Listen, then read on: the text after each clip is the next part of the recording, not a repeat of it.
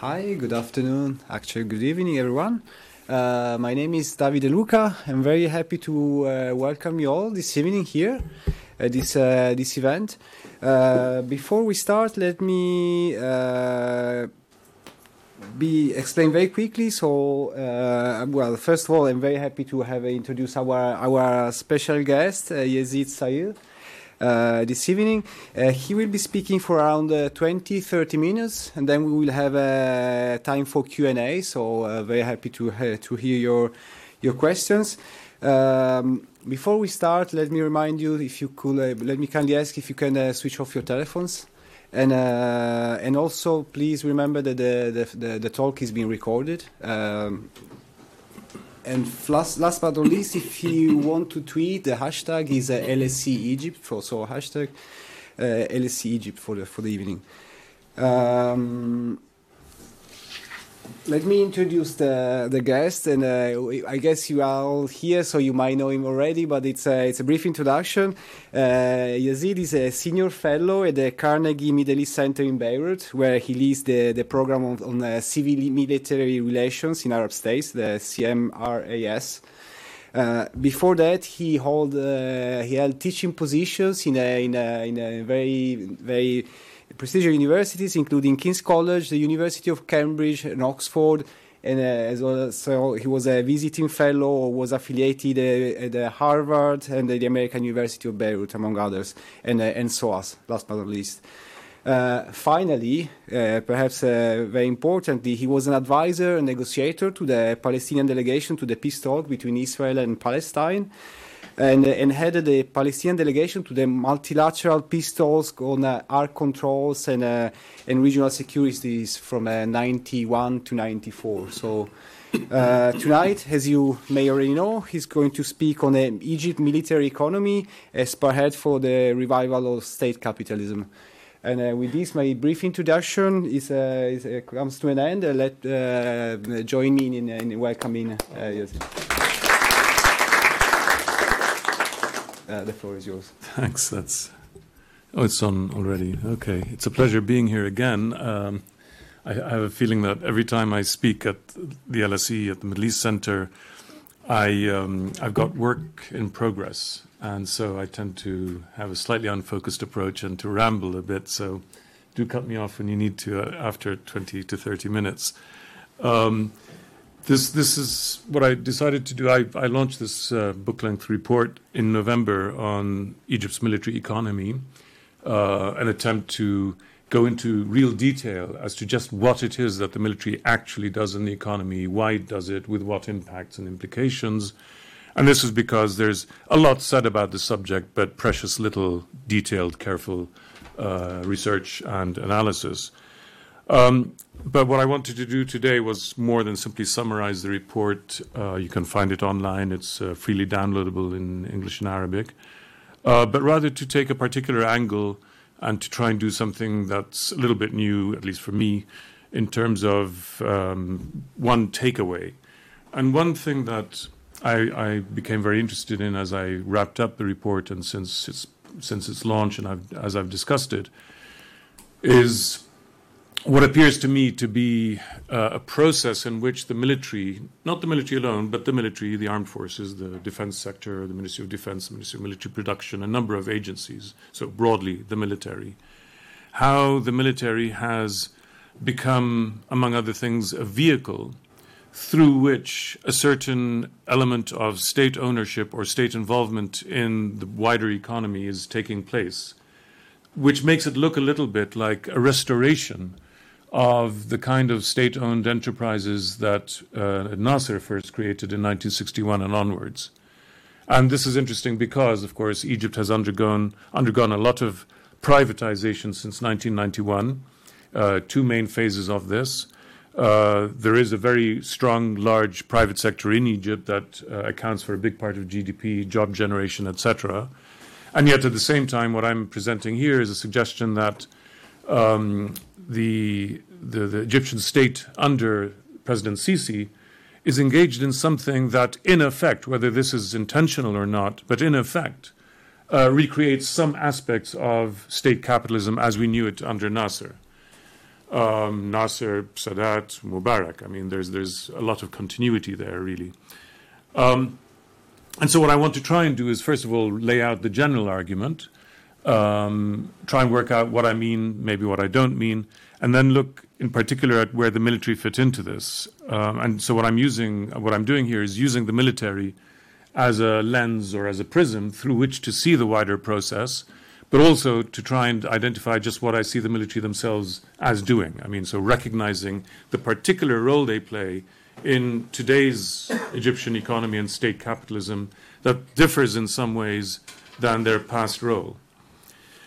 Now, I'll start out by saying that I'm not going to define state capitalism. Uh, it's a very broad term, very loose. It means many different things. Uh, broadly, it, it's taken to mean state ownership or control of means of production. This could be uh, the actual materials, the machinery, the, the factories, the land, labor.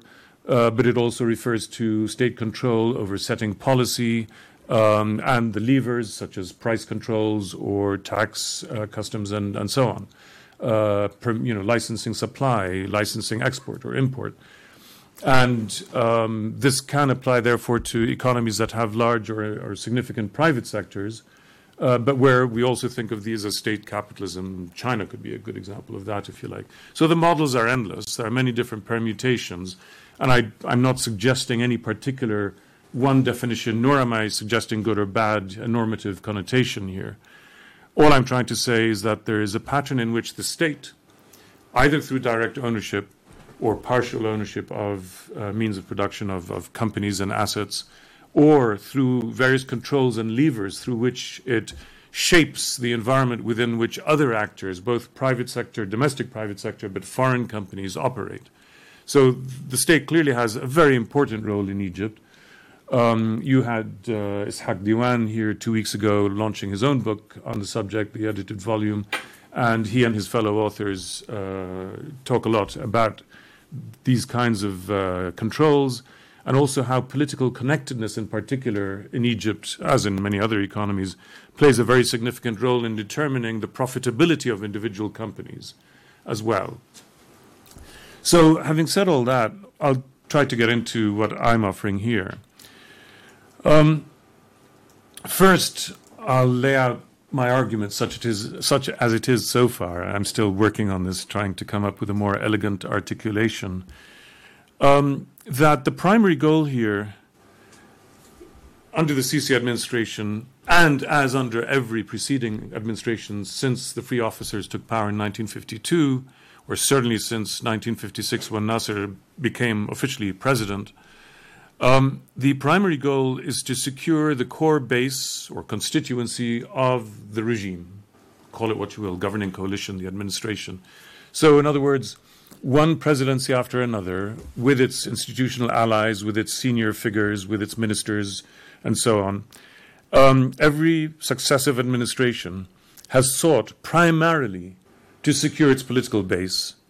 And since at least 1961, if not earlier, that base, the foremost base, is in the state sector. In other words, the massive uh, civilian bureaucracy and associated agencies, the military and interior ministry, which together nowadays there's about six and a quarter million civil servants of various kinds, and who knows anything like well at least half a million men in the armed standing armed forces.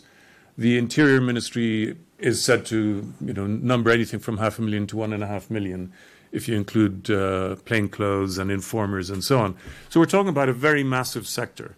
And this is the primary constituency with gradations within it. There are some who are more important than others. Um, but this is the primary goal. And in order to secure this constituency, this means providing capital capital for welfare, for salaries, for pensions, for perks and allowances, fringe benefits, or for investment in schemes that benefit this constituency. And these could be direct and indirect benefits. It could be housing, it could be uh, subsidized commodities, it could be a great many different things, but all of them, at the end of the day, wrap around securing this core constituency in a very broad sense. And again, concentric circles within this that are narrower and narrower. So there are, of course, the, the sort of core elite allies or coalition members of the governing coalition, which today, unlike almost any pre- preceding administration, are almost entirely composed only of state institutions the military, interior, justice sector to some extent, other bits of the state bureaucracy. Uh, what I think is very interesting about the Sisi administration, we can have a discussion about this later, is just how narrow its social alliance is compared to any past administration. It stands in very stark contrast, for instance, to the Mubarak administration in this respect, which managed to bring in a much wider and more diverse range of social political actors business class, lower, you know, middle, big business, uh, bits of labor, uh, even the Muslim Brotherhood in, indirectly or informally.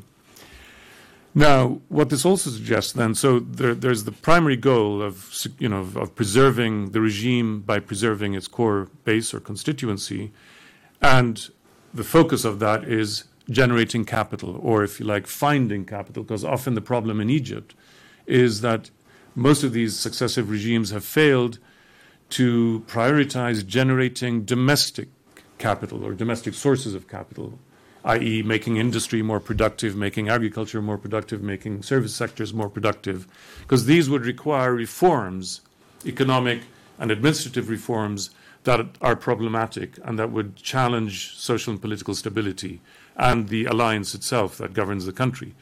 So, what pretty much every administration since Abdel Nasser in the late 50s, even before the 1961 so called socialist decrees, have sought uh, other sources of capital, either by expropriating property, land reform, for instance, in the 1950s, uh, the socialist decrees, of course, of 1961, which generated overnight a lot of capital, and, of course, uh, external alliances with the Soviet Union, uh, with the USA, with one or other actor, which provided uh, various forms of capital. And what this suggests, I'll wrap up the first sort of opening framework here, um, is that none of this is driven by a clear economic vision. It's not as if Sisi or before him Mubarak or Sadat or Nasser had an idea of what a socialist economy looked like or a capitalist economy looked like or even a neoliberal economy looked like. It's not driven by a clear vision nor by a clear ideology. It's rather an understanding that in order to maintain, maintain power, we need to secure our base and our alliance, our coalition, and this needs money. It's relatively straightforward and simple. The, the rest of the story really is, a, is about how do you find the money. And that, in that sense, I think is the common thread from the 1950s through 61 and onwards, is finding the capital with which to secure these goals. And that has driven successive Egyptian presidents into one form of economic behavior to another. Nasser, after all, after all, went through three phases, or he and the free officers. First, with land reform, which was not anti bourgeois. I mean, it was very much about empowering the urban capitalists while weakening the landed gentry in the countryside and creating a small holding peasant class. Second was Egyptianization after 1956, the expropriation or the forcing out of Greek, Italian, French, Jewish capital and Egyptianizing it. And it's only after the failure of these two steps that we get to 1961. So none of this was driven by a prior socialist commitment on the behalf of Nasser, to, for instance. It was very much about how to extract capital from a domestic economy that was not cooperating in effect. And it was very interesting that, of course, with 1961 onwards, much of what happened was simply a transfer of companies and of their staff, their personnel, their employees, wholesale from private ownership to public ownership, where they went on doing business pretty much as they used to do under private ownership, but it now became sort of socialized. Now, having established this very broad um, framing, um, what I want to shift to here, and, and partly to, to save time and allow more time later to expand on anything you're interested in in discussion, um, is what I see since 2013, since the uh, establishment of what became the Sisi administration. Um, as a bit of backdrop uh, to, to, sort of bridge between the two sets of things i am discussing, um, privatization that was launched in 1991 led to the full or partial privatization of just over 300 companies, state owned companies. Uh, but about the same number remained in state ownership.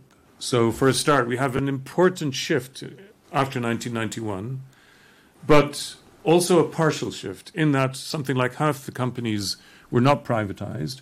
And also, a great many of the privatized companies were only partially privatized, which meant that they remained very much subject to a lot of the insider relationships and trading and core dynamics that had characterized them when they were still in full state ownership.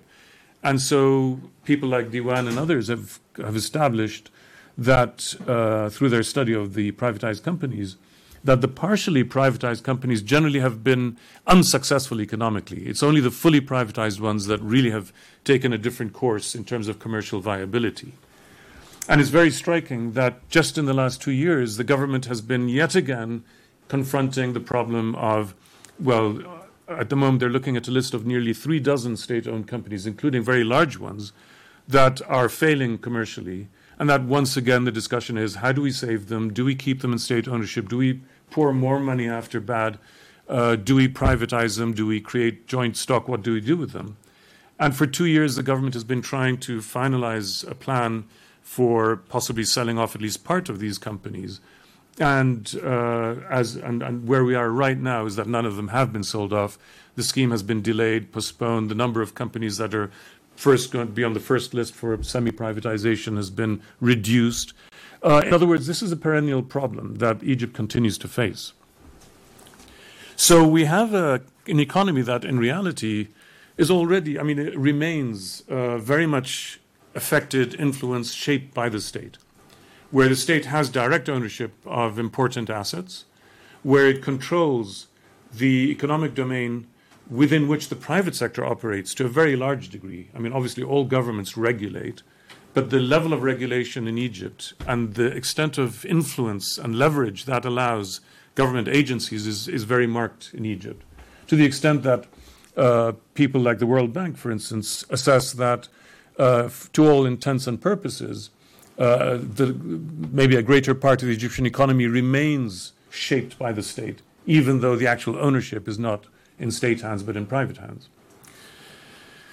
So, where does Sisi come in? Um, first, uh, I'd like to point out that Sisi, the Sisi administration, I don't mean to personalize this, although clearly there's a lot to do with his personality and with the extraordinary number of decrees that he produces, certainly while he was um, the sole legislator, just sole legislator uh, before the new parliament was elected.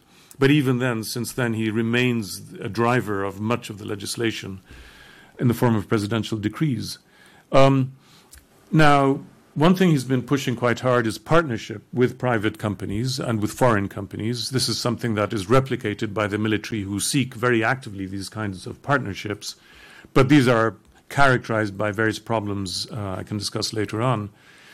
What characterizes this administration, though, is a continued primary focus on rent, i.e., uh, the use of land as real estate, in other words, you know, where, where there's no socially uh, profitable activity going on in the form of manufacturing or services, where value added comes through the addition of local content in manufacturing goods or in other areas, but rather through assets like land, which can be turned into a commercial activity or a business market, which is not bad per se, but much of the strategy is about land turning it into real estate. And so we see the massive investment in the construction of so called smart cities, the new administrative capital, and other similar real estate schemes.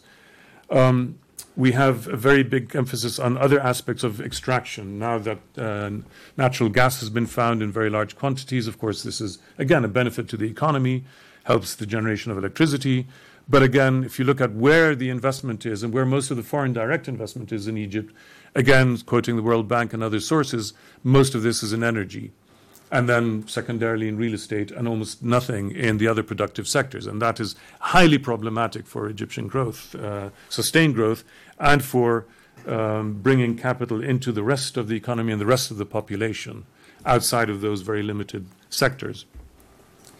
Um, what's also happening is an increase in, you could call it brokerage, where the state is inserted into trade and value chains. And this again is where the military will come in, as I'll, I'll come to in a moment. And this again is thanks to the very high level of bureaucratic and legal power through which the president, the prime minister, ministers, etc., can either um, promulgate laws or issue implementing statutes of those laws that um, shape the market in very diverse and, and, and, significant ways. There's also a very high level of discretion or discretionary power, what Bob Springborg, Robert Springborg, uh, calls delegative democracy, i.e., where um, the power of the president and then of people he empowers to assign contracts by direct order, as it's called in Egypt, bil amr al mubashar or bil isnad al mubashar, where there's a non competitive, no bid basis for the award of public contracts.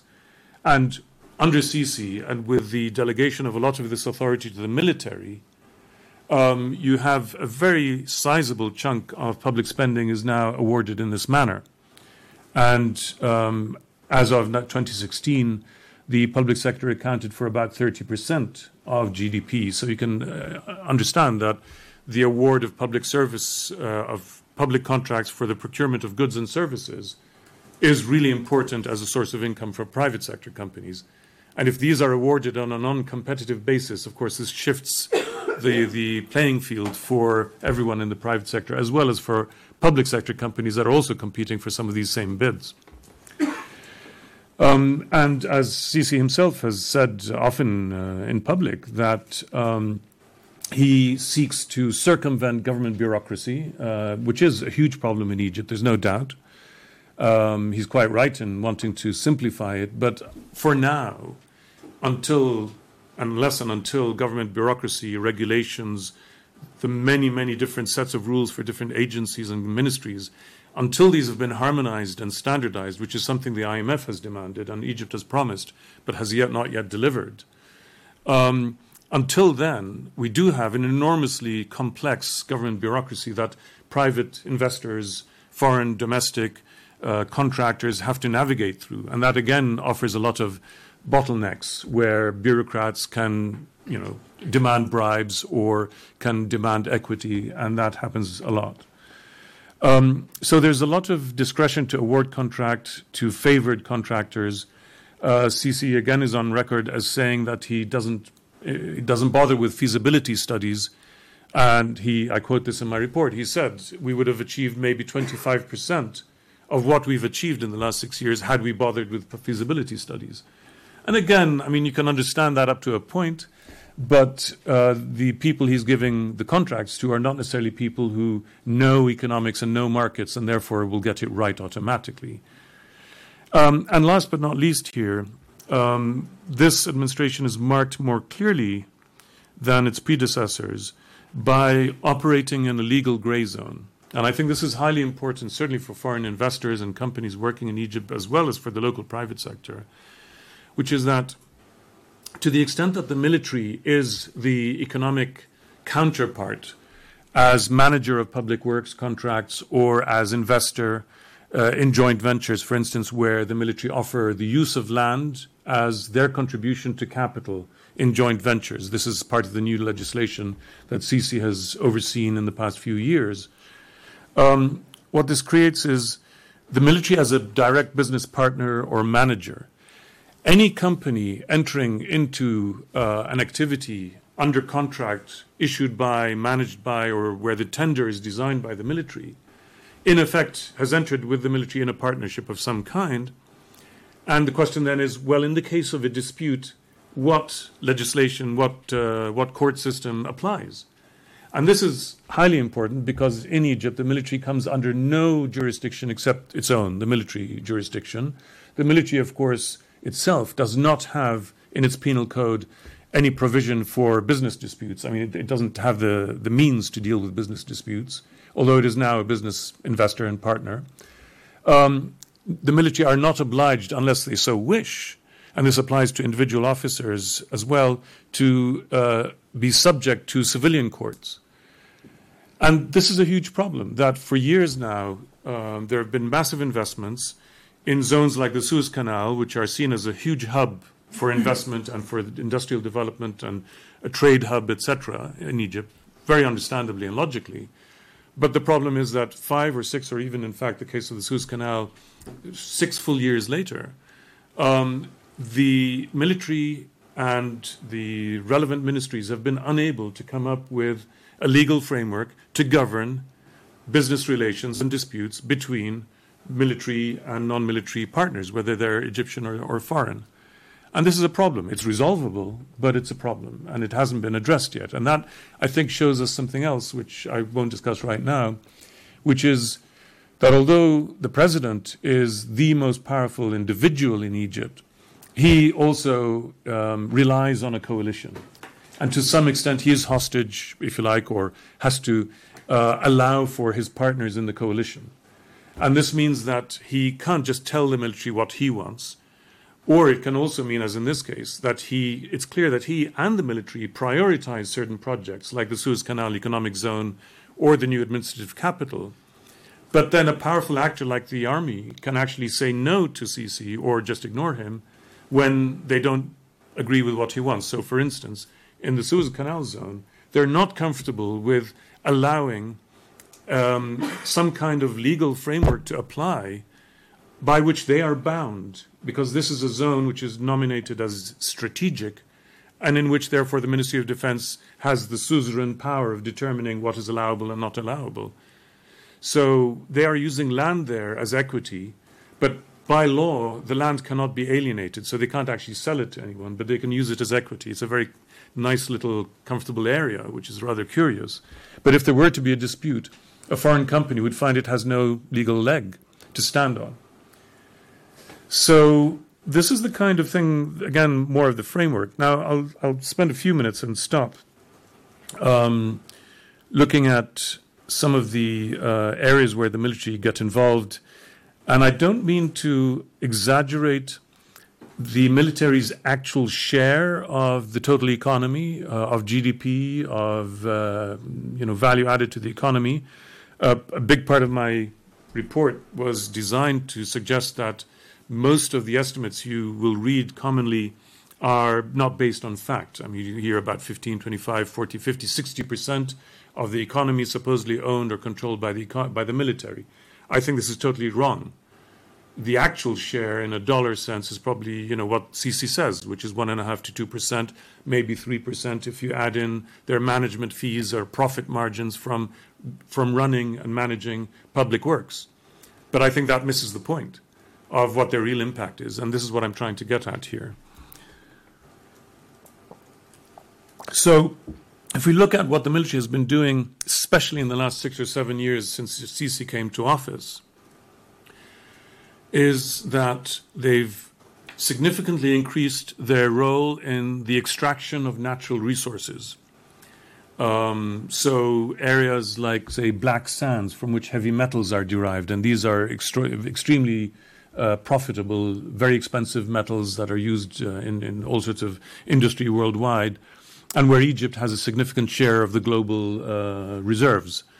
Um, this is something that the Ministry of Defense has gone into in the past two or so years, and where it has uh, a monopoly position in this sector. Um, they've started going into gold prospecting, which until recently was controlled almost entirely by one major company, Centamin. Um, this is also an area that the ministry is getting into phosphates. Um, they're possibly displacing the General Intelligence Directorate, which was the informal gatekeep- gatekeeper in oil and gas. So, broadly speaking, natural resources is an obvious candidate, as it is in all rentier economies, where for relatively small investment, you can extract a lot of value. Um, and what this is also doing in some of these cases is displacing private sector companies, as we see in the case of marble and granite. Egypt, again, has important reserves, but tends to export most, most of its materials in raw form and the military has now built an enormous complex in Beni Suef, south of Cairo, where they can produce the equivalent of 80% or more of the country's entire output of polished marble and granite. So, adding value, which is economically a good thing to do, but in effect taking it over entirely from the private sector. land based, anything land based, uh, agriculture, massive investment in land reclamation and agricultural schemes, with which goes, of course, investment in water resources and possession of water resources in a country that's on the verge of water poverty. So, again, there is a significant reallocation of key resources within the country. Um, areas and farmers in the delta, which is, of course, Egypt's most fertile, most populated region, um, are being forced to move out of rice production because rice is a water guzzler. But at the same time, you have military agencies, either in the delta itself, like in the NS, uh, the Ministry of Defense's fish farms, massive fish farms they've opened up in the del- delta lakes or along the Suez Canal expansion, but also south of the country in the oases, Farafra, etc., where they're engaged in highly water intensive activities such as constructing, uh, doing land reclamation and, and constructing new desert cities, many of which require the pumping of water over hundreds of kilometers or from hundreds of meters of depth up to you know irrigate or to provide cities like the new administrative capital with water because they lack the water base. So there's there's again a clear uh, maldistribution going on here.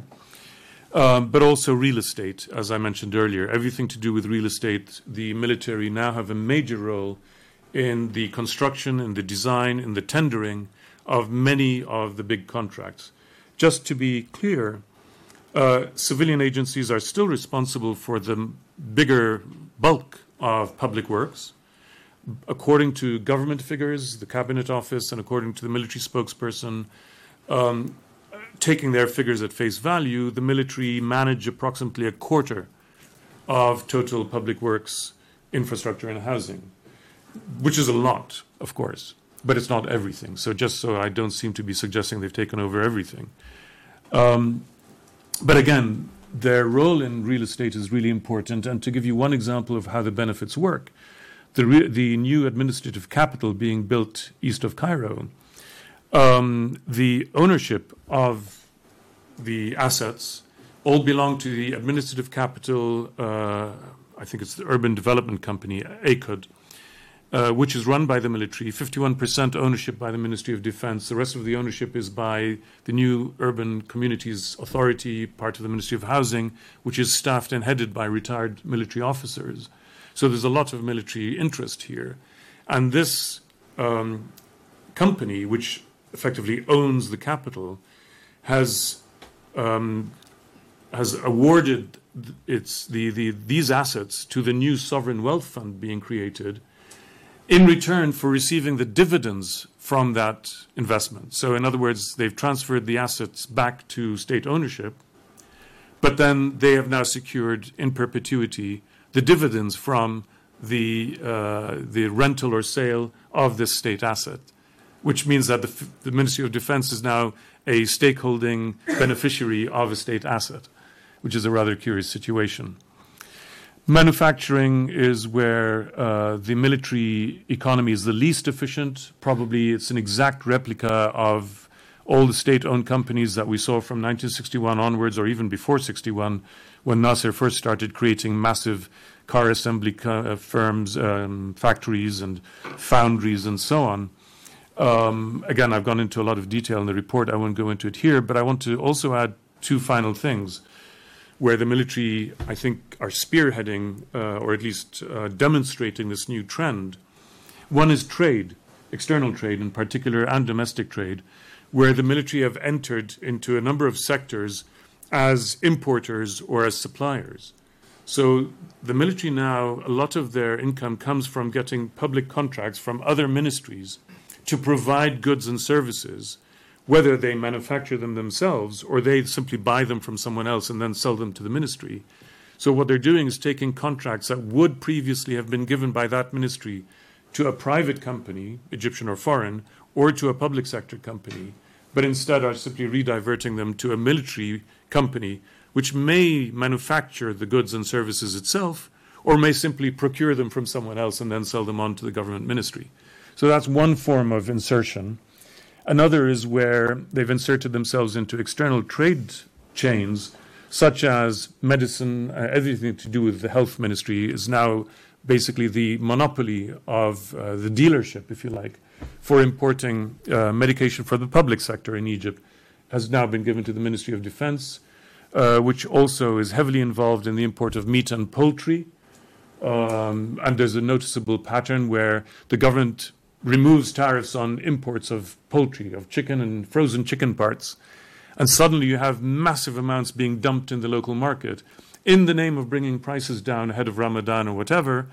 And then you discover that it's either the military themselves or a front company like Meditrade, for instance, that have been importing on behalf of a sovereign agency. Um, and basically undercutting, of course, private producers within the country on a massive scale. And this is where the last point comes in, and this is the entry into tradable commodities, where the military are now, and this is different from all the previous 40, 50 years of military involvement in the economy, uh, is where the military have entered directly into sectors that were previously almost 100% dominated by private sector companies, foreign and domestic, such as cement, steel, fertilizers, and others.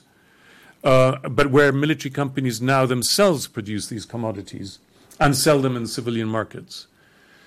There's always an explanation for this to do with national security, to do with stabilizing markets, breaking monopolies, although in many of the, most of these cases there isn't a monopoly, uh, and, and, and, and so on.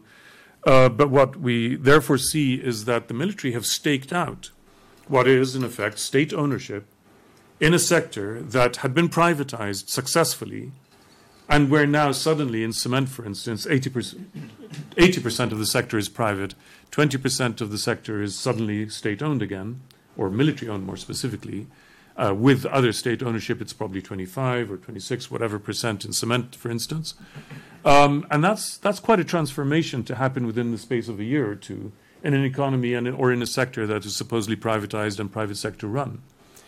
I think I'll stop there. There's more I could say about conclusions, but I do want to allow much more time for opening this up. So yeah. I don't know, hand it back to you. Uh, thank you very much. Do, where is the roving mic? Yeah, perfect. So, uh, since the event is recorded, please uh, talk with the microphone. Yeah, uh, the first question here. Uh, shall we collect questions? It's up to you. I mean, if anyone has a similar question, maybe that we could. Yeah, let's uh, let's uh, take the first question, please. Uh, if you can just briefly introduce yourself. Yes, of course. M- my name's John Hamilton, from a company called Cross Border Information, which is a, a research company. Uh, just a bit earlier today, I was I was sitting with an Egyptian friend and talking about um, business, and we got onto the subject of the military involvement that, that you mentioned. And he, he said a thing which surprised me a great deal. He, he, spoke, he spoke exactly about the parallel that you made right at the beginning of your talk with um, the way what's happened under Sisi can be really compared to, to, to right at the beginning under Nasser, the way that, that, that the military got involved in the economy. But then he said that in that context, the 67 war and these were his exact words, was a blessing from God. He said, because of its result, that he said um, it, it, it, basically meant that, that the militarization of, of, the economy was significantly set back as a result of the t- defeat. And actually, you then had several decades following on from Sadat where uh, you know, the private sector was able to advance. And he sees what's happening now as you know, a, a real reversal uh, and I just wondered in that context, I mean, partly whether we should eventually expect this sort of militarization of the economy perhaps to lead to, to actual sort of mili- m- greater militarization in other respects, Libya perhaps, or, um, or, or, or, I don't know, else uh, in, in other contexts. And also, otherwise, how, how, what, what other consequences do you see of this development? Thank you. Sorry. As you wish. Um, yeah, I think that's that's a great. Well, both. I mean, the the, the quote and the question are, are really good. Um, absolutely, there was a big shift. I mean, sixty-seven um, triggered a number of important uh, shifts internally. Um, I think the, for me, the best uh, book on this um, is by Hazem Kandil on uh, soldiers, states, statesmen, and spies, and he basically looks at the sort of the, the, the contest between different factions within the military and the security agencies at the end of the day between Nasser and Abdul Hakim Amir, his head of army, who was a rival, um, and who did the most in this telling and also in quite a few other tellings uh, to undermine military profession- professionalism uh, and to implicate the military in sort of patronage, etc. And, and, therefore, you know, helped produce the 67 uh, disaster. Um, now, so yes, the the degree of militarization uh, was definitely reduced. Sadat deliberately went after that and tried to pull the military out of the out of power. And so you had the lowest number of cabinet ministers or governors from military backgrounds for a long while. Uh, how much that changed things at lower levels, lower ranks, is difficult to say. In my reading, um, the military, of course, were always very important, and they were uh, a key regime pillar. But in terms of their role in the economy, I think, as I've said earlier, uh, that the, the, the, military's role, the, the size of their stake, and the significance of their stake in the economy, I think, has always been overplayed, uh, sometimes by them. I mean, the, the military like to say we you know do all these wonderful things for Egypt. We produce food, we produce uh, you know cheap chicken, whatever. Uh, we save the country, we build highways, we provide uh, baby formula at affordable prices. And no one's really gone into the economics of that, the real economics, to work out just how much is, you know, how much, uh, what, what, are the real cost benefits here? Uh, and what is the real cost to the public purse? Because the military will say, well, we can produce this highway or build this highway at half the cost. And on, you know, on your sort of balance sheets, you look at things and yes, it's half cost, but then they're not paying taxes and they're not paying customs duties. They're getting foreign exchange at uh, very favorable rates. They sometimes use free labor, conscript labor. Um, and we now know as well, uh, I mean, I've he- heard this from many sources, but you will have heard it from the fugitive businessman Muhammad Ali, who went on uh, public at the end of August last year.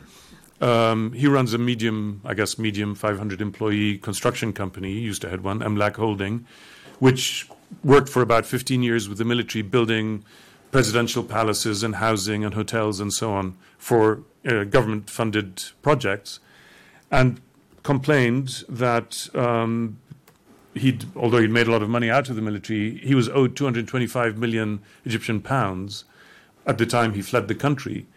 Um, this hasn't been denied by anyone, and we know anecdotally from many other sources that what the military does is it awards contracts to private sector companies, but negotiates the profit margin with them.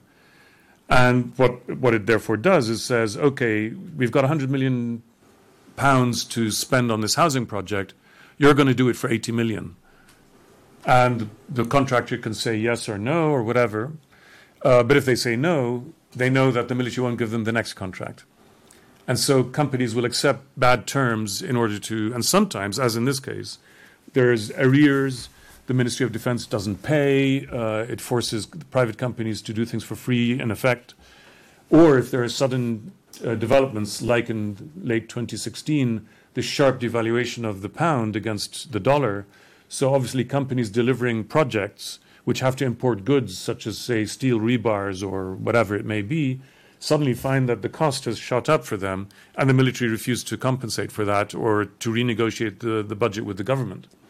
So there's a whole range of things that um, are happening nowadays that didn't happen previously, uh, whether under Nasser or under Sadat or under Mubarak. And one big difference here is that the military have a formal management role that they didn't have under Nasser, even at the height of the military involvement in civilian affairs.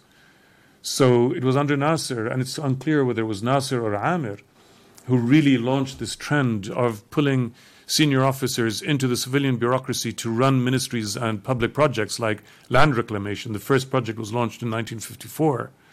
Um, and but none of that meant that the military as an institution played a, a, an official role in economic management. That's what's happening now, and that's that's very different.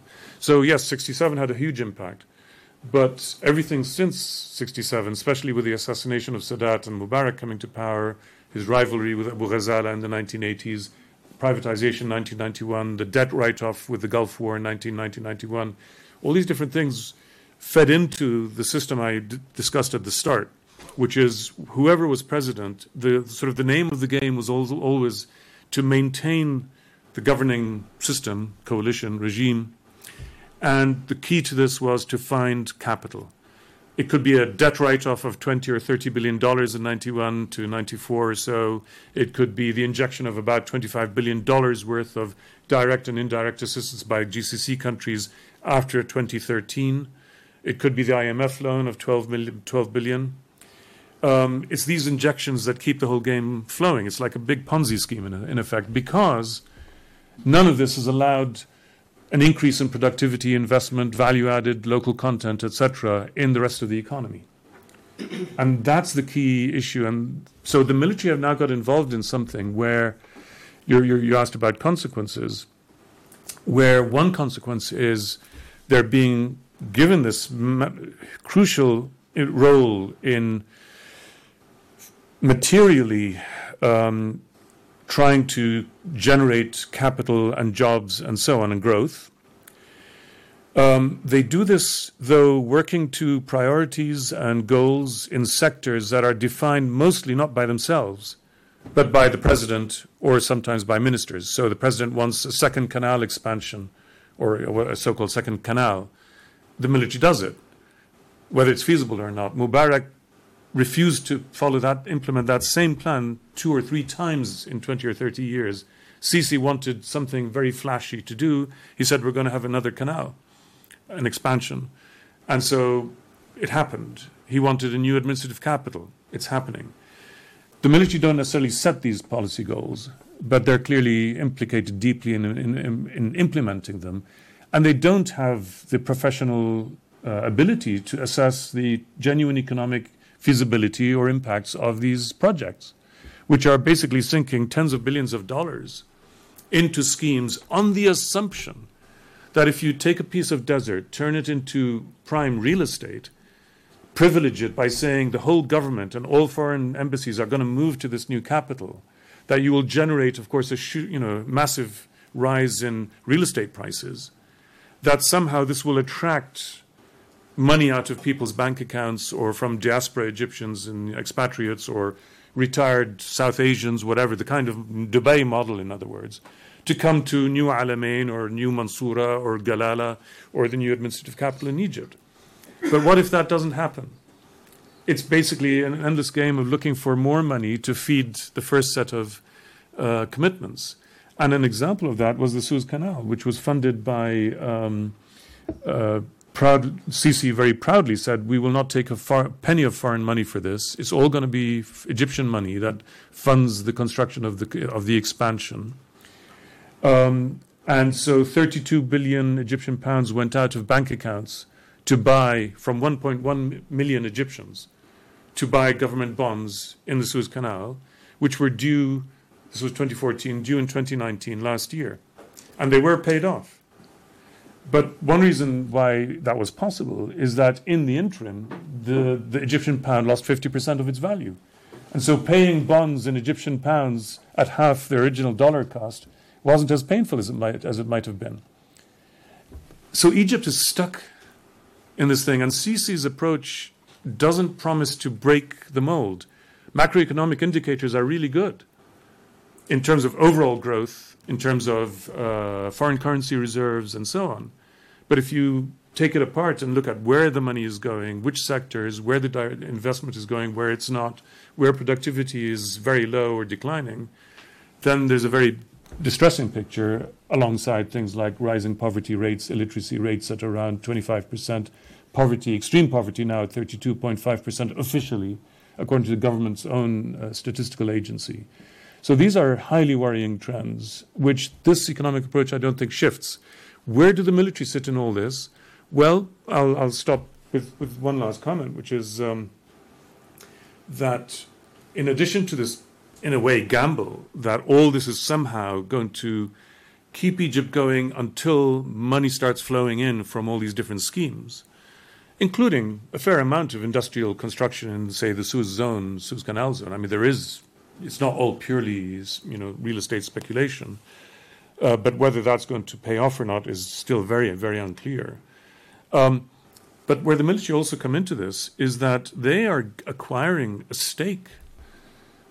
They are making a significant amount of income that goes into army funds or Ministry of Defense accounts, not into the state treasury, which they don't have to account for, they don't have to return, they don't have to share, and which they can then use for whatever purposes they want, which may be to buy new fighter aircraft, it may be to build new military bases, it may be to give better, you know, pensions to their senior officers, uh, or all of the above, which is what happens. But they also invest in things like new cement plants and factories or buying steel companies. But there, these are major investments. And already we hear that, say, the new military cement company is operating at about 40% of capacity which is pretty high for a military company, by the way. I mean, normally utilization rates are much lower, which is terrible because it means you've got underutilized labor, underutilized machinery, a lot of you know stuff sitting in storage. And this massive new investment is working at 40% capacity. Either they're going to have to sell it off at some point, or they're going to have to increase their sales, which means pushing out more private companies.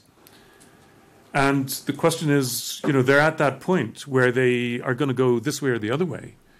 And at some point, if they decide to push to protect their stake, they're going to have to become more aggressive about it and to start maybe influencing policy setting, like what tariffs are set for cement and steel to protect their market, uh, what you know what the terms are of borrowing from banks. You know, do they crowd out private sector companies? Again, we have signs of all this happening. Question here. Uh, just uh, can I ask you to be brief on the question so that we have uh, enough time for everyone? Okay. Um, Hazem uh, Kandil, he wrote a book called Power Triangle in 2016. And uh, I just wanted to ask about. Um, so he talked about how the military came into economic activities in the end of the in the end of the seven at the end of the 70s uh, and part of the reasoning was that there was not much spending by other civilian institutions uh, towards the military, and um, and uh, yeah, so the military got into economics and increased its economic activity in order to spend on itself, on its soldiers, on its military uh, equipment, for example. I just wondered whether you think this still um, informs their mentality uh, today uh, and the economic activity today? Thanks. That's. Um, uh, yeah, yeah, yeah, please, no, please. Well, I, will try and keep it brief this time. Um, it's it's a it's a good question. Um, I sort of answer it, I think, in my report. Um, I think there's been a shift. Um, your what what your your quote from Hazem's book, I think, is accurate, or let's say his analysis is accurate uh, for that time.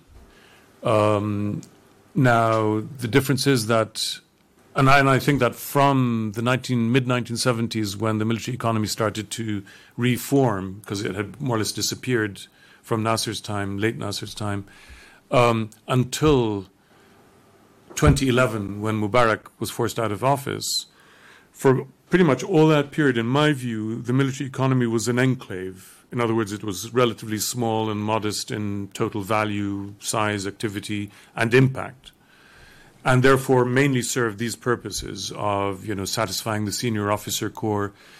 Uh, but this went hand in hand with something new that happened mostly under Mubarak. Already was there under Nasser and Sadat, uh, thanks to Amir partly, but happened emerged a lot more under Mubarak, especially after 1991 and privatization was what I've called the officers' republic. In other words, the massive number of senior officers retired who were reappointed in various parts of the state bureaucracy, thousands of them. Um, and I, I, provide quite a lot of detail on that uh, in my report and in a previous paper called The Officers' Republic. Um, by my estimate, there's several thousand major generals alone, uh, which are the important category here. Um, and that sort of what happened was that the military economy per se, the formal economy was small, but there were other benefits from retirees going into local government, state owned enterprises, government ministries, general authorities, all these different, it's a huge edifice. Um, this became a form of assuring their loyalty and keeping them out of politics. It was a sort of simple exchange. You stay out of politics, you stay loyal, you make it to a higher grade. Once you become chief of staff of the Air Force, deputy chief of staff, or whatever, you are assured to move on in retirement to head Egypt Air or the airport authority or whatever else. Um, so the, there were shifts occurring, and this pattern I just described was there in the previous 20 or 30 years, but became massive under Tantawi, defense minister from 1991. Um, and since 2011, there's been yet another shift, and that's partly what I'm saying here is that whatever the motivations might have been, or the balance between different motivations might have been in, say, 1980 or 81, I think now there's, there's a whole different balance. And I think the military has now broken out of its enclave, has been invited out of its enclave. Um, it's significant that between 2011 and 2013, when the military were the top power in the country, uh, Mubarak handed over his powers to the military until Mohamed Morsi was elected president at the end of June 2012, the military were governing Egypt. Um, they left momentarily, and but it's only after Sisi came to office um, that there has been a real transformation, where the military, as an institution, has the kind of role it has. Now, partly that means I think the military could re- return to an enclave status but it'll probably be a much larger enclave than it used to be. Um, first. Second is they may go the opposite way, which is to double down and increase their stake, not re- decrease it. And everything Sisi is doing so far suggests that that is happening. He is now suggesting floating military companies on the stock exchange, which is a very interesting development. Um, I think it'll be problematic for him and for them to do this for various reasons I can get into. But, but that again is a very interesting development. Um, the other thing that's happening, though, and this is also uh, an amplification of an existing pattern, is a sort of gold rush where more and more officers in service and out of service, in the army, but also in the police and internal security and some other sectors probably, are getting a taste for this. Because they all want to get in on the act of setting up commercial companies and having equity in something. And the president and the, the, cabinet have, over the past few years, issued legislation that authorizes all government ministries, or most of them, and certainly the military and police uh, ministries, to establish commercial vent- companies on their own or jointly with domestic and foreign capital. I mean, it's extraordinary. You know, you're sort of asking government ministries to open up companies all over the place. And that, again, goes back to my state capitalism theme. They do this either on their own under commercial rules by which the private sector operates, or in direct joint partnership with private companies. But these are state companies, these are state agencies, sorry. And everyone wants in on the act. And again, there's more and more evidence of how different, you know, officers try and get in on this, and different agencies say, well, why does this agency get to set up companies? Why can't we? And that again goes back to my point about Sisi to some extent being hostage to the interests of the alliance he's got. He needs to keep them all happy and fed. And the point is, Diwan made to me that I quote at the end of my report, I was going to conclude with earlier, um, is that he's got this, he's got to navigate. He needs to broaden his coalition to the extent possible. But that costs money. So there's a limit to how, how broad he can make it. So, can he make it broad enough to stabilize power? Can he afford to broaden it sufficiently? And that is the big dilemma. Uh, more questions? Uh, one here. Uh, can you just can I ask you to wait for the mic? It's, uh, well, thank you very much for that. I'm not sure I can put this very coherently. My question relates to the broader theme of globalization. What you seem to be presenting is a very uh, uh, autarkic regime, somewhat, but I don't want to draw political um, inferences of equality, like the uh, Stalinist regimes in the 1980s.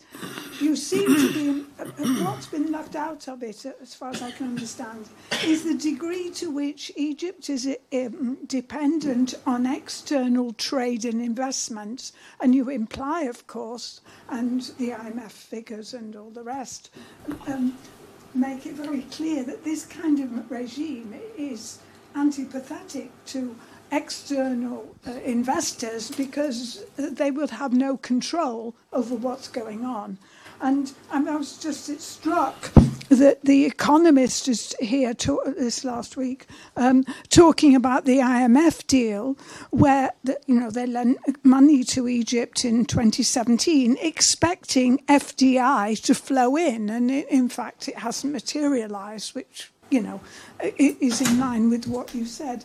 So I just wondered if you could say a little bit about um, Egypt's international rela- uh, trade and uh, investment relations.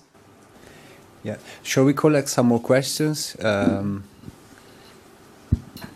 uh, okay. Uh, yes, one this side, or actually 2 mm-hmm. Bruce. Um, yeah, the gentleman, and then.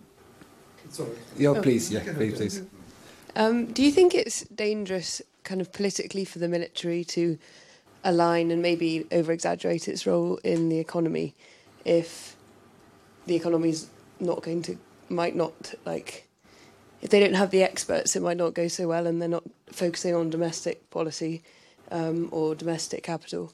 Um, whether this could be dangerous in terms of public perception of the military? Thanks. Um, I just uh, want to build on some of the questions before and some of your answers in a way, because I still want to be convinced that there is a real probably change in that sense, and that this is a new era. Because uh, I'm reminded of the old adage: "Change in continuity, or continuity in change." Uh, the, the, gentleman here before mentioned the uh, shift in 1967. I. Uh, it seems to me that, in fact, it's been there all the time. That the changes are not really structural, but probably just facade. In 1967, we went from uh, Sadat. In fact, the transition between Nasser and Sadat was more of a uh, perhaps ideological in a way. You said there was no ideology, but perhaps uh, ideological. You could see that the state capitalism at the time was much closer to the Soviet model. And then when Sadat came into power, it was, uh, in fact, he, he, had to align himself with the United States rather than the Soviet Union. So that's the sort of change cap- capitalism Mark One. And then in the 80s, it was Mark Two under the pressures of the, the IMF, which uh, did not apply just to Egypt, but applied to everyone, in, in fact, in Africa, in the Middle East and part of it. So the, the military as an institution uh, has been there all the time. It's just the facade it, it provides, perhaps. But my other question is that it was isn't there an Just overlap? ask you to keep it short. Yeah, isn't there an overlap when you say that there's been privatization? Whether the military as an institution uh, shifted to the military as individuals in the privatization, you mentioned the administration and things, but how many military personnel actually invested directly in the private sector? That's the other overlap. Sorry, I think I'll, I'll keep it short if that's Thanks. Okay. Um, very interesting questions. Yeah. Um, I'll come to the middle question first uh, about. I, I, think you've put your finger on a real issue, which is by. And I started to uh, say this earlier in response to another question, sort of lost my thread. Uh, that by taking on responsibility so visibly for economic delivery, the military are putting themselves in a in a or are being put in a potentially awkward position. Um, so far, they like to boast a lot about how much they've done, to the extent that I, I know for sure in some cases they've, on their Facebook page at least, claimed credit for productive ventures that actually are private. And, you know, they just claim them because the venture is being run in a military zone. Um, and there is a potential cost. However, so far, uh, the armed forces enjoy still very high levels of trust among the general population. Um, it's still seen as you know, being sort of the brother and the father. I mean, because there's conscription, there's a massive number of people who are uh, in it and represented, families that are represented in it. There's um, subsidized goods that you can buy at uh, commissaries, at you know, cooperative supermarkets, military supermarkets. They provide free medical or reduced price medical care at a large number of facilities. There's a whole range of things they do to provide a sort of benevolent social character uh, and back up social welfare. Um, where the now down the line this could change. Um, but I think also in a way the flip side of poverty and of extreme poverty is that many people in Egypt will um, look to anyone who seems to promise a hope of looking out for them. And you know the army boasts of issuing tens of thousands of shantat ramadani, uh, of food packages in Ramadan or at other times of the year. When there's a crisis in food supply, they'll open up their bakeries and slaughterhouses, etc., etc. As I mentioned earlier, they'll dump massive amounts of you know chicken or meat imported from Sudan, for instance, or Bulgaria. Uh, which is bad for the private sector, but of course is good in terms of actually bringing prices down for low income groups. So the one question, of course, is these are huge problems for Egypt. They're important problems. They do need uh, a response, and they do need a state led response in many cases. That's totally legitimate. Uh, whether this kind of response is actually sustainable, the most effective, the most efficient is a whole different question. And generally speaking, I think it isn't. Where we see some signs of unhappiness is very privately in the business sector, where for the first time you hear from business delegations a lot of bitterness about the army, which you never heard before. I mean, even if they were critical, they kept it to themselves. Um, but now, you know, people coming out, for instance, uh, or if you're based there and have business friends, you will hear complaints uh, about the military, at least in the sectors that are most directly affected. And and it's uh, it's sort of ironic that just last July, the Federation of uh, Producers of Cement went to the Prime Minister pleading for help because of the impact on their balance sheets because of the military entry into the cement sector. And he promised help, which is ironic because the military, therefore, is generating a problem which the government is going to have to pay to fix. And in terms of the net impact on the economy or on public finances, it's obviously a negative one, whereas the military will present it as if they've just saved the country. Um, now, the the double questions about the military, how much change, uh, and military investment. Privatization didn't generate necessarily a large or noticeable proportion of investment by military people in privatized companies, although there are some instances where groups of officers apparently clubbed together and bought shares privatization worked out in a number of different ways. Sometimes it was sort of what you might think of as privatization, where you you know it's an open floating of shares. Others where you sell shares by auction. Others where there's a pre-arranged deal to sell to a particular buyer. So all of this happened in Egypt, and in some cases it was other public sector individuals or companies that bought and therefore supposedly privatized the companies when in fact they were just going from one public sector to another public sector uh, shareholder. There, there was a whole range of this. Now, but where the significance is for here is that I, I haven't established a direct, a clear and definite sort of connection between the privatization process and the growth of what I call the officers' republic, the retiree phenomenon. But there's a definite massive increase in the number of senior officers being spread out in the state sector and the economy parallel to privatization. Now, whether there was a direct relationship, I can't really establish, and I'm not sure that was necessarily the case. Um, what's interesting is, and this is again where people like Diwan, Adeel Malik, uh, and others have established, that with privatization, you had big businessmen and mostly a lot of the time crony businessmen. I mean, people with good connections with Mubarak or his son Gamal, the National Democratic Party, etc., to gain access to contracts, to credit, to import licenses, to all the key factors that controlled profitability. And what these economists have established is that there is a definite connection or a correlation between being well politically connected and the profitability of a company, which doesn't mean the company necessarily wasn't actually also effective commercially and produced good goods. I mean, good goods. They probably did in many cases. But that if you weren't connected, you were definitely a loser, commercially and in terms of quality and everything.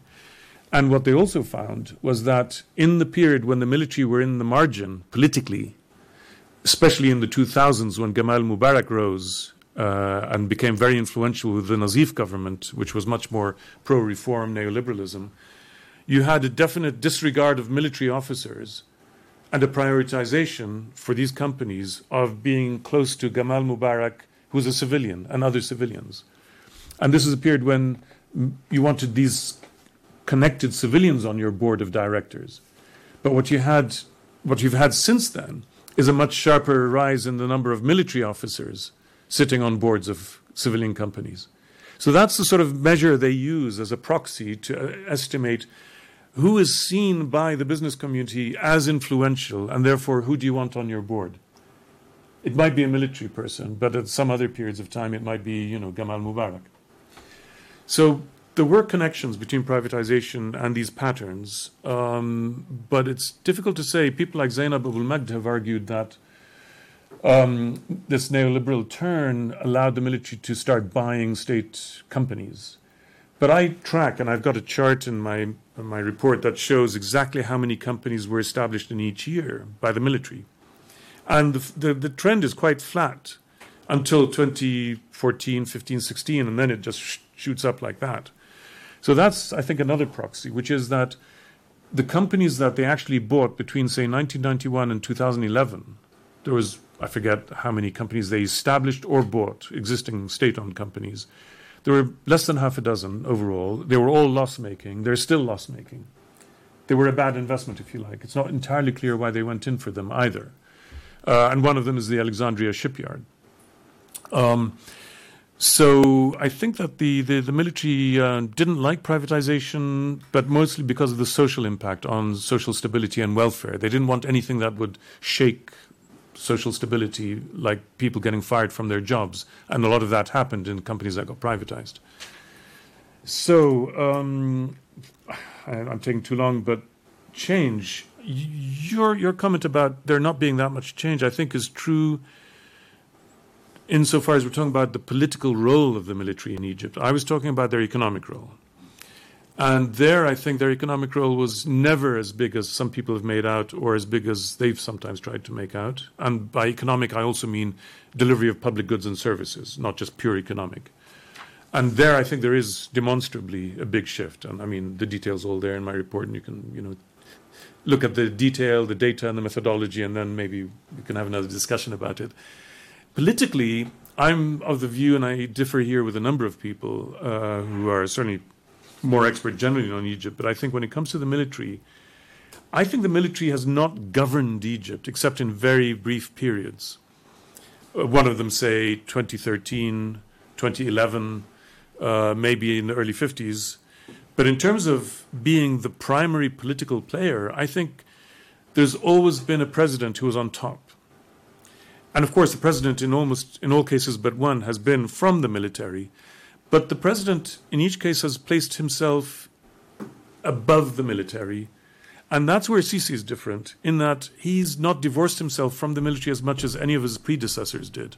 Starting with Nasser, going through Mubarak, um, he's not as divorced. And I think that's partly maybe because he's more vulnerable. Um, he doesn't he doesn't seem to know how to negotiate social alliances. He wants big business involved. He wants their money. He wants them to be friendly. But he allows the military to do things that are alienating big business. And you look at where big business have their money, people like Sawiris, the Sawiris brothers, uh, Suwaidi, Mansour, most of their capital is outside the country.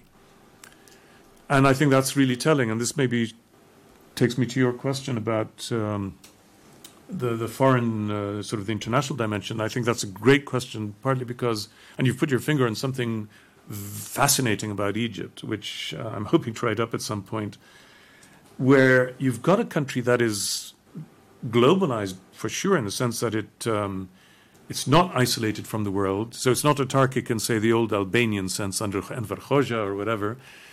but it um, and yet it has this fascinating paradoxical quality where internally the economy is run in ways where it could almost have been an autarky.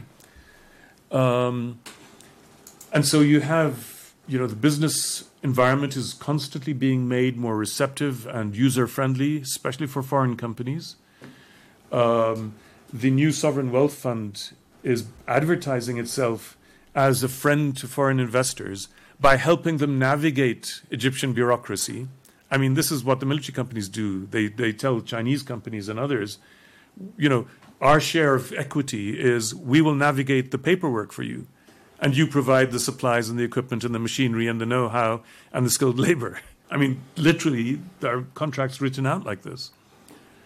And that tells you something where Egypt, and again, here um, there's a wonderful paper exactly a year ago by George Al uh, Uh, uh, published by the International Finance Corporation of the IMF, who compares research and development investment and value added and so on, and Egypt compared to its peers of, say, 30 or 40 years ago, or 30 years ago, from South Korea to Turkey to Brazil to others. And it's extraordinary. Some of them have increased GDP or per capita GDP or research and development investment by up to 600%, whereas Egypt has done, say, 112% in the same period. Egypt, in terms of its value added in the, the what they call you know integration into the value chain, the global value chain, they're not they're not even on the first rung, which is tragic because it's not as if Egypt doesn't have amazing you know skills and people and opportunities. But the system functions in a way, and again, you know, Diwan and his colleagues have written this in several different places. The polit- political connectivity issue by which people basically get contracts, not by technological innovation or by market innovation, but by knowing the right people or bribing the right people. What this means is there's been a huge disincentive to the kind of investment either in machinery and plant and market making or in research and development, and therefore adaptation and value added and local content increase, etc., which would be which are critical in order to enter into the higher rungs of the value chain. And it's it's tragic. Where Egypt, you, you mentioned autarky, and my mind went to something which totally surprised me a couple of years ago. I was doing research. I like comparative research. I've looked at Pakistan, Indonesia, Turkey, China, many other countries for how their military economies work. And the one country I found that looked the most like Egypt in terms of the military role in the civilian sector was Cuba. Fascinating. I'll write it up someday and then you can see it. You have to get on my mailing list. Um, uh, but very briefly, it's a system, it's an authoritarian system, right? Um, which in, each, Cuba's case has a minuscule private sector, but it's trying to open up to private capital and investment and this and that and the other. At the same time, trusts the military more, or the military is the more powerful player, right? Um, and you look at the formal organizational map of the Ministry of the FAR, the Fuerza Armada Revolucionaria, whatever the Revolutionary Armed Forces. Their organizational map has a tourism company, import export, uh, you know, real estate, tour, um, I, I, mean, uh, 20, 30 different econo- economic civilian sectors, which they are formally involved in. And I mapped out what the Egyptian military do in the civilian economy of Egypt, either informally or formally. And if you superimpose the two on each other, they really match up.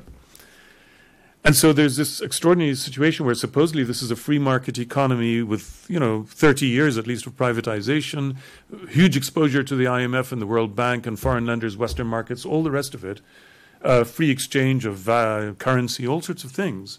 And yet, structurally, it looks and operates, you know, like a zebra. In other words, like like Cuba.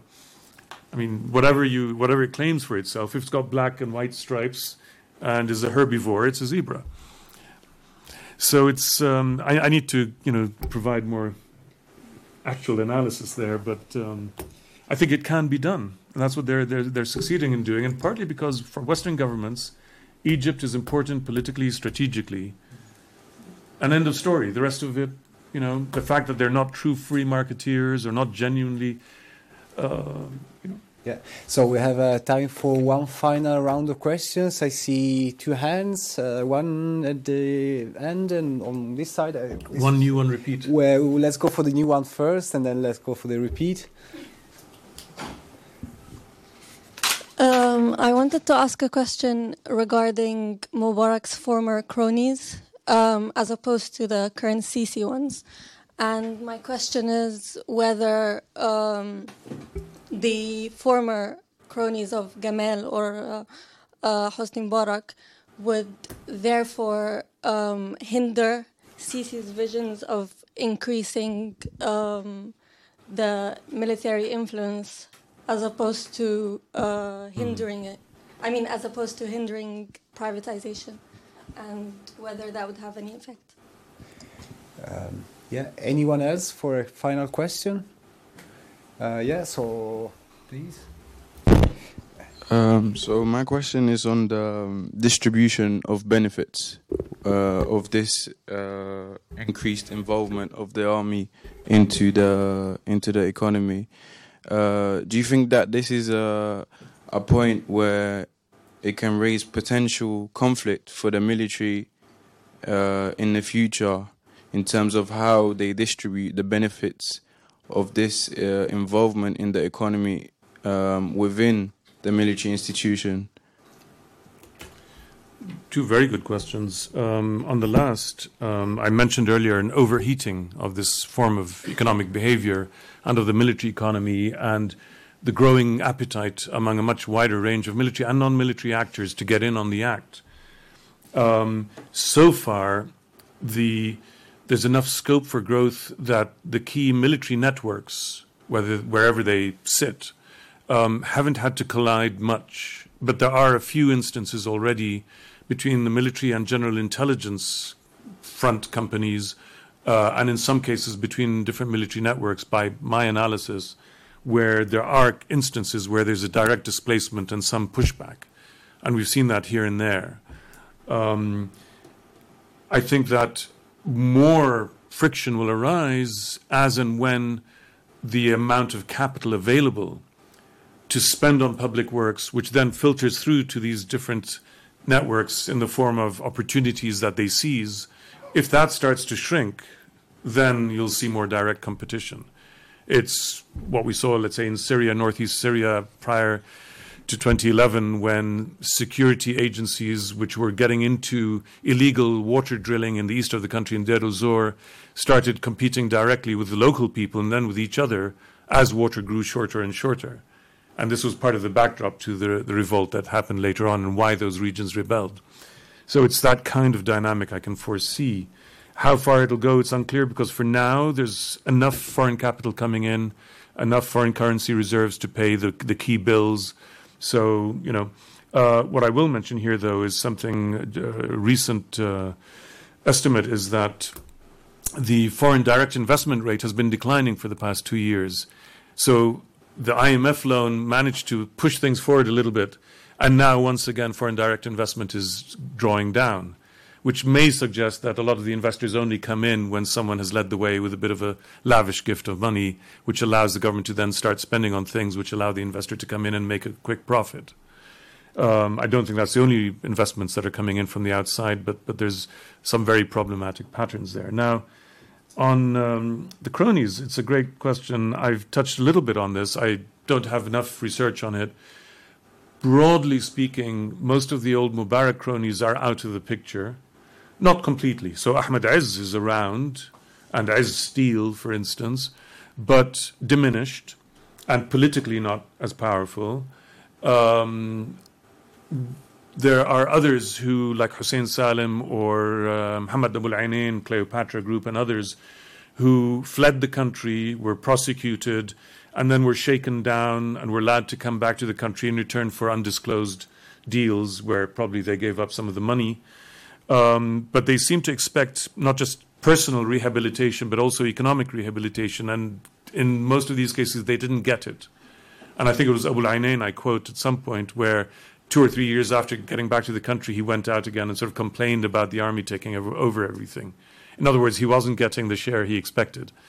Now, what that leaves us with is something which I think where we are now is not exactly cronies. Uh, I don't think the Sisi administration has business cronies per se. Uh, I mean, I'm not saying there aren't businessmen who are well connected and who get benefits. I mean, Orascom, for instance, has a subcontract in every big project, right? So, so, Sawiris. Uh, El Suwaidi get big contracts as well. I mean, they all do. But that doesn't give them political influence. It doesn't mean they've got the ear of the president. It doesn't mean they can swing contracts. So there's a rather complex relationship which I'm very interested in, and I've tried to sort of outline a little bit, where the military, it's not clear what the military really think. I think personally that the military and to some extent Sisi himself don't really like or trust big business, partly because big business, if it's genuinely successful, and autonomous will be a political counterpart. They're not looking for alliances with these people. They're not looking for dialogue with these people. They want their capital, they want their international connections, their access to market, their access to technology, to know how, to transferable skills. And again, their capital. So if you look at the really big projects like the Mustarad um, Petro refinery or the new, uh, whatever, Tahrir Petrochemicals complex in Ain al these are done in partnership with big domestic multinational companies like one of the not biggest but certainly an impressive one carbon holdings for instance okay or Qalaa citadel which is uh, Haykal's second son um, so these are companies that are real companies they're not just you know um, patronage vehicles um, they've struggled to get contracts, even though they're well connected. They they don't automatically get the, the big contracts. I mean, Carbon Holdings worked for about ten years. I I hear before they got this contract, but at the same time, they are significant, and I think at the end of the day, the military and Sisi go to them because they need them. And the dynamic changes, and I tried to discuss this a little bit in a chapter in my report, that when you look at medium businesses and then the small businesses, there's a whole different dynamic because there the power structure is entirely in the favor of the military or the government procuring agents who award the contracts. Where if you've got a company that can build a housing building, you've got 12,000 other companies that can do the same thing. None of them have a leverage. So what you can do is say, you want this contract. We've got we're building 100,000 housing units. We're going to dole it out, three buildings per company, and so we've got you know 30 contracts to give out. Or we're building 200 kilometer highway and we're going to dole it out every three or five kilometers to a different company. You want in, here are the terms. You don't like it, don't come back. We'll find someone else and we won't give you future business. That's a different relationship. But with big business, this is not about equality, it's not about uh, partnership, it's uh, utilitarian. She has a follow on. Uh, unfortunately, we have to close it now because of uh, recording issues also. Uh, but, um, well, if you have You're any. welcome to take my card, come up to me and take Yes. my card or sign up on our Yes, exactly. website. I guess you are welcome to continue the discussion for a few more minutes in case. a few more minutes. Yeah, just a few more minutes. Uh, before closing the event, let me remind uh, or let me inform you that the next event for the, the Middle East um, Center will be by Kim Ghattas, uh, former BBC journalist, and uh, will be on uh, uh, presenting her new book, uh, Black Wave, Saudi Arabia, Iran, and the real rivalry that unraveled the Middle East. Uh, and to conclude, let me thank again our our guests, and uh, so Thanks